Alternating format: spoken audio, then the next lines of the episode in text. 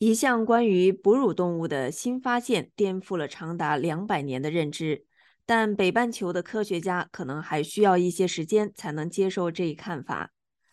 人们一直认为胎盘哺乳动物起源于北半球，因为那里发现了大多数不同种类的哺乳动物。现在，对南半球侏罗纪早期和中期的哺乳动物。或胎盘和有袋哺乳动物进行的研究表明，它们比北半球最古老的哺乳动物遗骸早了近五千万年。事实上，这些在澳大利亚和南半球其他地方发现的化石已经有一点八亿年的历史了。著名古生物学家汤姆·里奇博士说。一切都是从1997年在澳大利亚的发现开始的，随后很快在南美洲和马达加斯加也有所发现。看起来我们在南半球的发现更加古老，它们是有袋动物的祖先，这表明与一直流行的观点相反，它们实际上是在南半球进化并向北移动的。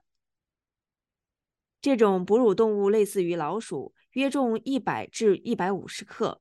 但正是这些哺乳动物的大牙齿帮助科学家们对它们进行了识别。这项研究报告的主要作者是古生物学家蒂姆·弗兰纳里教授。他说：“现代哺乳动物与众不同的是，它们有这些非常复杂的臼齿，可以同时完成多项工作。”它们就像哺乳动物臼齿的瑞士军刀，可以同时刺穿、切开和压碎，所以它们非常复杂。我们开始追踪那些在化石记录中有这种臼齿的动物的进化。我们发现它们在南半球出现的时间比在北半球早五千万年。在白垩纪时期，澳大利亚与包括南极在内的其他陆地相连，形成了一个被称为。冈瓦纳的南部超级大陆。根据这项新研究，兽亚纲哺乳动物在冈瓦纳大陆进化，在长达五千万年的时间里不断变化和向多样化发展，然后在白垩纪早期迁徙到亚洲。据信，大约一点二六亿年前，这些哺乳动物已经迁徙到北半球。这些发现可能是开创性的，但是就像他们的迁徙一样，这一发现肯定不是一夜之间发生的。在发现了第一块哺乳动物化石之前，一组古生物学家带领着七百名志愿者已经挖掘了二十三年。里克博士和他的妻子维克斯里克教授领导了对白垩纪时代岩石的搜索。但正是数百名志愿者的工作，才使这一革命性发现成为可能。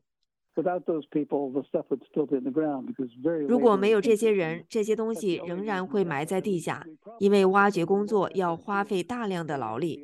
也正因为如此，我们现在才能拥有它。我们可能必须要付出比南美和马达加斯加等任何其他相关地点更多的努力，才能得到一个标本。从某种意义上说，这整件事整个的进展都依赖于所有这些志愿者所做的必不可少的努力。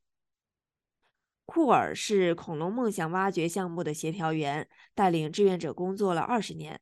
他同时是一名化石预备员，负责从岩石中提取骨头。他说：“志愿者来自各行各业，他们参与工作只是出于对古生物学的热情。”库尔说：“正是这些发现让所有的努力都变得有价值。当有人发现了一个哺乳动物的下巴时，整个团队都会庆祝，每个人都和发现它的人一样兴奋。”就是那种气氛，没有人嫉妒我为什么没找到，每个人都和发现他的人一样兴奋。我认为这就是他的特别之处。对于像李克博士这样的人来说，志愿工作带来的不仅仅是化石发现。由于澳大利亚复杂的地形，这项工作并不容易。在澳大利亚这里的工作是非常劳动密集型的，这是由于岩石的性质。我们有像混凝土一样坚硬的岩石，我们处理它们的唯一方式就是用物理方法将它们打碎，看看每一个新的断裂，看看是否可以找到一块化石。如果我们做得好，如果我们不只是一次又一次地将它们打碎，直到缩小到糖块的大小，然后我们再尝试去砸另一块石头。这不是个优雅的过程，但这是唯一的方法。这对我们有用，这需要很大的耐心。我的意思是，一个人能在野外工作记中找到一个标本就很幸运，而很多人从来没有过这样的幸运。根据弗兰纳里教授的说法，虽然这是一个伟大的发现，但要让人完全接受这些发现，可能还需要时间。我认为这些发现对很多人来说将是相当具有挑战性的。现代哺乳动物来自哪里的正统观念？已经存在了两百多年，所以因为现代哺乳动物的大部分种类都在北半球，而且大部分化石记录都在北半球，这些来自南半球的发现对某些人来说将是一个挑战。所以我不认为我们的发现会很快被接受，但我确实认为他们会经受住时间的考验，从长远来看，证明是正确的。对过去的发现可以帮助我们了解目前的环境，尤其是在应对气候变化的影响方面。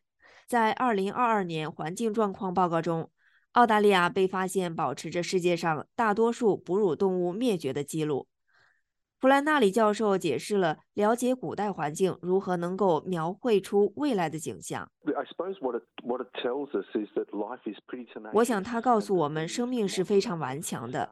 这些现代哺乳动物从南半球开始，它们迁徙到北方，然后我们得到从老鼠到大象再到人类的所有事物的巨大进化，然后到有袋动物，然后回归南半球。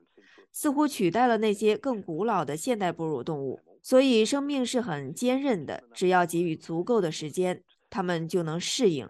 但是在气候变化问题上，我们没能给予动物足够的时间。